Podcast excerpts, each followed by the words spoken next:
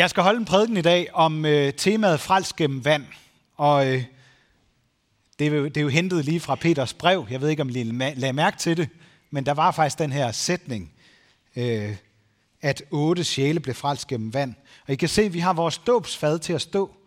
Og øh, det var ret fint her til den første gudstjeneste, hvor vi holdt faste fastelavnsfest og så videre. Så holdt jeg sådan en lidt anderledes øh, prædiken til børnene, og så var de alle sammen oppe og kigge ned i dåbsfadet. Og øh, det skal I ikke snydes for. Det giver også for lov til lidt senere efter prædiken. Der bliver noget refleksionstid, hvor der er forskellige muligheder. Der kan man altså gå op, man kan sådan lige øh, døbe hænderne i vand, tegne et kors i panden, øh, eller bare se sit eget spejlbillede nede i dåbsfadet og tænke på, at man selv, hvis man er døbt, engang er blevet det. Øh, frels gennem vand, det er temaet. Og øh, jeg har taget et billede med fra en af mine absolute yndlingsfilm. Øh, den, der hedder En verden udenfor. Jeg kunne simpelthen ikke lade være med at tænke på den. Og jeg ved godt, jeg har fortalt om den før i prædikner øh, til jer, der har hørt jeg pr- mig prædike mange gange. Det var den her fantastiske beretning om, øh, om en mand, der bliver uskyldigt dømt, og som sidder i fængsel, og som så som det lykkes at slippe ud af fængslet. Han, han, øh, han kommer ud, og han kravler gennem kloakkerne, ud af fængslet og ud i floden. Og så står han der, frelst gennem vand, og løfter øh, hænderne op. Og øh, han giver håb til alle de andre fanger i fængslet, som er lukket inde. Der er et eller andet stærkt over det her med at blive frelst gennem vand. Øh, når vi som mennesker bliver født, så kommer vi også ud gennem vand til livet. Og øh, Peter, han har også opdaget det her tema med vandet. Han nævner den urfortælling, som stort set alle gamle religioner har til fælles i forskellige variationer. Den totale oversvømmelse, katastrofe eller istid, eller hvad man nu kalder det – i min studietid, der kan jeg huske, der udfordrede det mig, at der fandtes, jeg tror, der er over 50 forskellige oversvømmelsesberetninger. Men jeg vil også godt sige, at med årene, så er det i virkeligheden blevet trostyrken, at de findes. For tyder det egentlig ikke om, eller tyder det egentlig ikke på, at der er noget om snakken? I hvert fald tyder det på, at vi godt ved, at vi er sårbare mennesker, der let bliver ramt af naturens stærke kræfter. Det er som om vi alle sammen, uanset hvem vi er, hvordan vi nu har det med tro, så har vi brug for at høre, at der findes frelse fra katastrofen. At alle ikke kun lever for sig selv, men for noget større. Selv ateister kan finde på at snakke om sådan nogle ting, selvom det virker modstridende. Jeg synes, der er noget befriende i, at Peter taler så selvfølgeligt om Noah og hans familie, som han gør.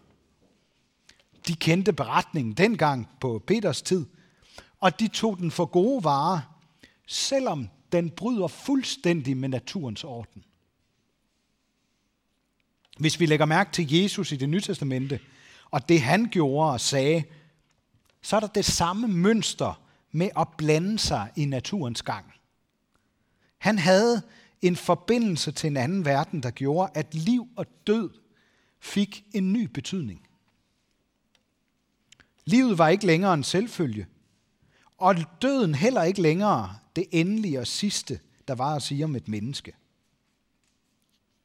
Så kan vi tænke over, øh, blev Jesus egentlig selv frelst gennem vand, dengang han blev døbt i Jordanfloden, og der lød en stemme fra himlen, og kom en due og sådan noget, som jeg fortalte om til den tidligere gudstjeneste. Nej, det tror jeg ikke, han gjorde. Det havde han ikke brug for. Men han viste sin forbindelse til den anden verden. Med duen, de så, med stemmen, de hørte, så viste han vejen til korset. Vejen gennem alt det, vi har gjort og kommer til at gøre, gennem håbet om tilgivelsens bad til en frihed, som vi måske slet ikke forstår rækkevidden af. Heller ikke selvom Vi har hørt om det mange gange i kirken. Jeg tror ikke på, at vi skal kopiere Jesus eller Johannes Døber ved at bade i Jordanfloden, eller ved at tro, at det hele står og falder med vores evne til helhjertet at leve det gode liv. Vi er alle sammen fanget i syndens fængsel, hvis ikke vi bliver frelst og befriet gennem vand. Vi kan læse allerede i første Mosebog, at Noah, Noah vandrede med Gud. Jeg tror ikke, han vidste, hvordan det ville blive den nye verden efter oversvømmelsen. Måske forestillede han sig det, men jeg tror ikke, han vidste det. Han måtte i tillid til Gud lade sig frelse gennem vand. Og det er ifølge Peter et urgammelt billede på, hvad der sker med den enkelte af os, når vi bliver døbt. Vi får en fornemmelse af Guds vilje og hjerte bag det, han gør, når Peter fortæller om Guds langmodighed. En ualmindelig tålmodighed. Og så findes der flere mulige tolkninger af de gådefulde ord, vi hører om Jesus, der prædiker for dem, der døde under oversvømmelsen på Noas tid. Fik de en mulighed for at vende sig til Gud og blive frelst? Gør de, der dør, uden at have hørt om Jesus, det samme i dag? Vi ved det ikke. Men vi har lov til at håbe på det og bede om det. Og under alle omstændigheder, så fortæller det om en ualmindelig tålmodig Gud, der af hele sit hjerte ønsker at frelse så mange som muligt. De var øh, otte sjæle, der blev frelst. Noah og hans kone plus deres tre sønner og deres hustruer. Det giver otte i alt. Og det er ikke umuligt, at Peter har tænkt på det her otte-tal. Det er der andre i kirkens historie, der har tænkt på. Der er noget med otte-tallet, som står som sådan et oprejst uendelighedstegn. For det første, så blev den gamle Abrahams pagt, omskærelsen, altid udført på den 8. dag. Og i oldkirken, så fik den dag en helt særlig betydning, fordi den blev knyttet sammen med dåben og det nye liv i en større verden. Efter ugen syv dage, der gentages cyklisk gennem hele livet, så kommer dåbsdagen som den 8. dag med forbindelse til evigheden i kraft af Jesu død og opstandelse, som alle døbte får del i. Vi hører i Nytestamentet, at Jesus blev, øh, han opstod på den første dag i ugen. Altså det vil sige, den første dag efter hviledagen, den syvende dag, altså den 8. dag. Vi lever livet gennem ugens rytme, men vi opstår til det evige liv på den 8. dag. Den dag, der bryder med vores forståelse af tid, og som forlænger hviledagens møde med Gud ind på den anden side af døden. Jeg kommer til at tænke på, at vi har dem også på en måde i kirkeåret, hvor der lægges en 8. dag til ugen med anden juledag, anden påskedag og anden pinsedag. Eller tænk på de gamle eventyr. Der festede de i otte dage. Man skal op på den 8. dag, så, så, så er det nærmest uendeligt. Ikke? I højtiderne, der kommer vi tættest på den anden verden.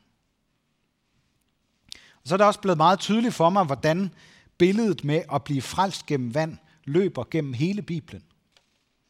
Josef, der blev trukket op af brønden og solgt af sine brødre, for senere at blive det levende vand, der ufortjent redde dem fra sult og død.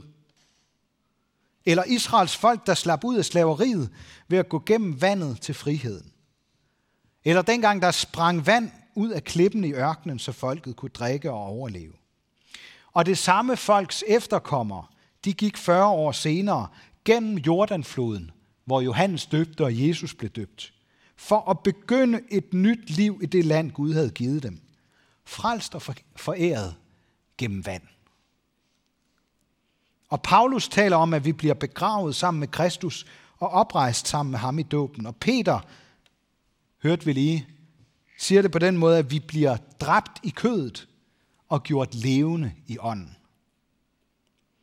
Og i Johannes evangeliet kapitel 3, der siger Jesus til Nikodemus, der kommer til ham om natten, at vi slet ikke kan komme ind i Guds rige, hvis ikke vi bliver født endnu en gang. Altså, hvis ikke vi bliver frelst gennem vand. Og i kapitlet efter kalder Jesus sig selv for det levende vand, der kan slukke vores inderste tørst. Det handler ikke om fjernelse af skidt på kroppen eller en omvendelsesdåb som Johannes Døbers, men om en god samvittighedspagt med Gud, siger Peter. Dåben er ikke en beslutning om at følge Jesus eller følelsen af at få lettet skylden af sine skuldre, men det er en relation, der kan rumme vores mere eller mindre stålsatte vilje og svingende følelser. Pakten er gensidig. Vi skal ikke bære den selv.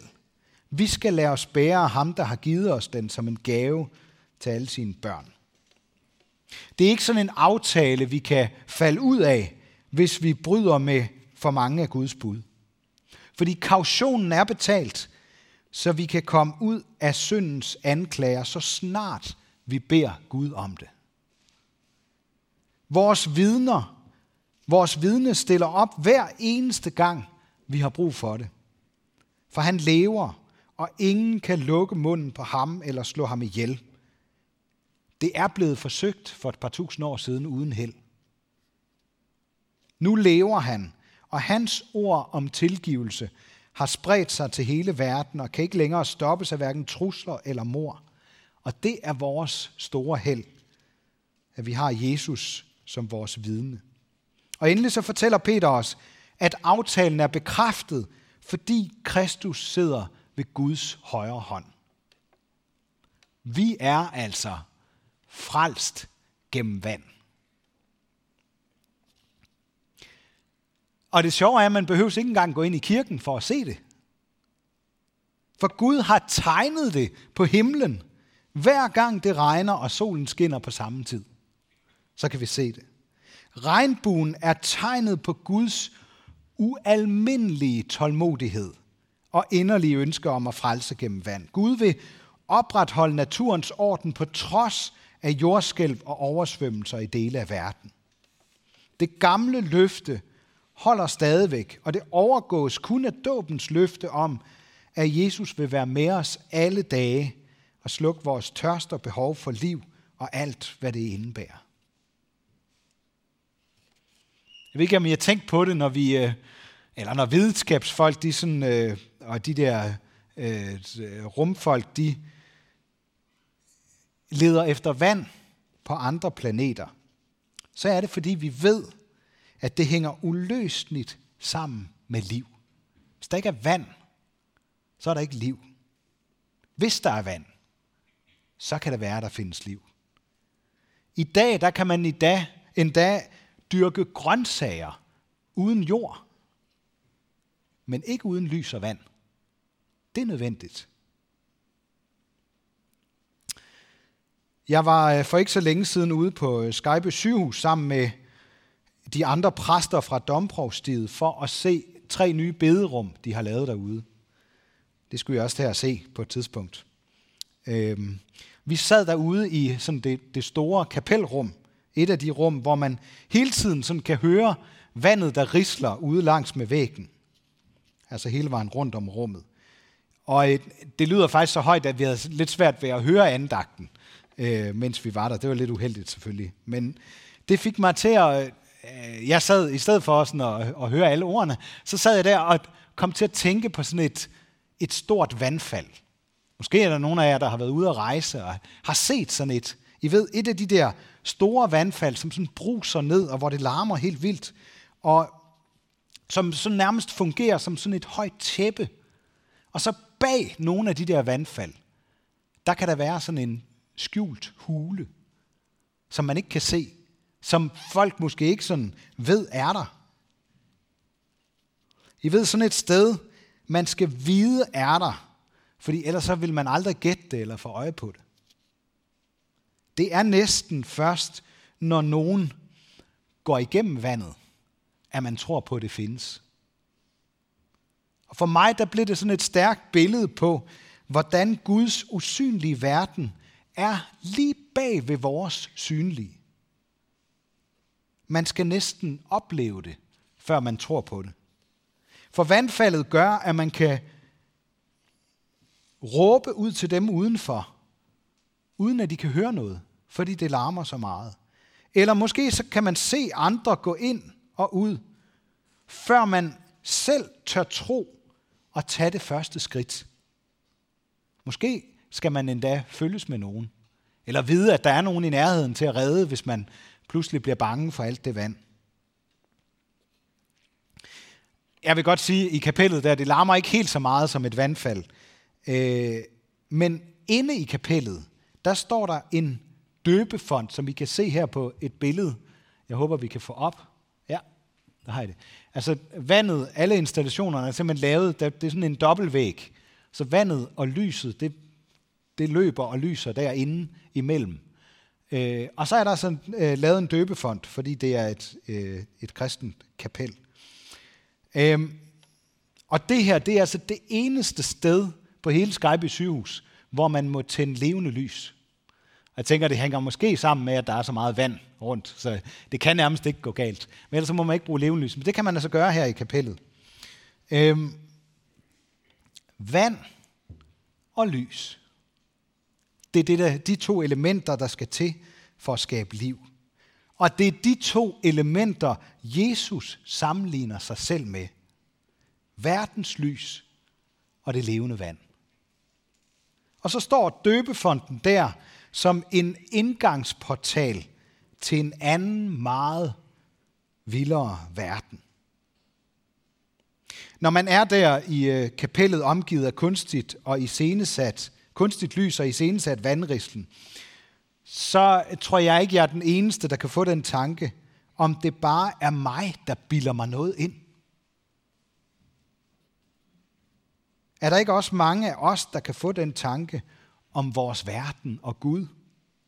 Er det bare en stor konstruktion, som vi tilfældigvis er, er øh, milliarder af mennesker, der, øh, der tror på? Når jeg har det sådan, så bliver jeg nødt til at tænke på og lægge mærke til Guds indgriben i verdenshistorien. På den måde, han frelser gennem vand og kommer os i møde på, det kan ingen mennesker have konstrueret.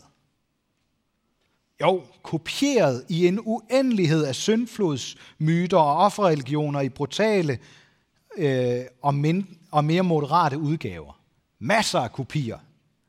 Men urfortællingen og det fuldstændig uselviske kærlighedsoffer, det står tilbage som et vandmærke på naturen og i menneskehedens historie, der bekræfter ægtheden. Måske er sandheden nogle gange skjult for os bag noget andet, der bulrer og larmer som et stort vandfald. Men inde bagved, der findes en anden usynlig verden, vi kan udforske, hvis vi tør blive våde. Og måske blive frelst gennem vand. I det andet af de tre bederum, ja, det ser cirka sådan der ud, der er der en vandstråle, der løber kontinuerligt fra loftet og ned i gulvet. Og når man ser det, øh, altså enten så kan man, ligesom her på billedet, nærmest ikke får øje på det. I kan se, der er sådan en lille rund cirkel der i den nederste øh, cirkel i gulvet. Der, der løber altså noget vand der. Det ligner nærmest sådan en, øh, øh, sådan en glaskolbe. Øh, et glasrør. Man kan, hvis man tør træde ud på cirklen, så kan man lige stikke sin hånd ind og mærke, at det er rindende vand. Jeg stod der sammen med et par andre præster, og vi kunne simpelthen ikke gå ud af det der rum, før vi havde rørt ved strålen og mærket efter, at det var ægte vand. Jeg ved, at ingeniørerne, det fik vi at vide, de har haft store problemer med at få strålen til at fungere. Fordi der skal jo hverken løbe for meget eller for lidt. Det skal jo ikke sprøjte, og der skal heller ikke være pauser i det. som vi i øvrigt har det med at redde og forlænge liv generelt på sygehuset. Ikke? Frygtelig besvær. Det er ikke altid, det lykkes. Men det her rum, det blev for mig et billede på vandstrålen fra himlen, der aldrig tørrer ud. Underet, eller navlestrengen mellem Gud og os, Jesus som det levende vand, forbindelsen til Gud, frelst gennem vand. Det er ikke kunstfærdige konstruktioner og overbevisende taler, der overbeviser mig om kristendommens sandhed. Sikkert ikke særlig mange, tror jeg ikke. Det er Jesus Kristus, der kom ned fra himlen og lod sit liv løbe ud, da han offrede sig. Og hans blod blev til livgivende vand for milliarder af mennesker. Han kan ikke gøres til en konstruktion, for han levede og døde på en ny, på en måde, ingen af os helt forstår. Han er sat på spidsen den eneste og dybeste grund til, at jeg er kristen, og mere end noget andet ønsker, at alle mennesker skal lære ham at kende og blive frelst gennem vand. Ære være Gud, vores far, der har skabt os i sit billede. Ære være Guds søn, der tog vores straf, så vi kan leve i frihed. Ære være Helligånden, ham der gør Guds kærlighed levende for os.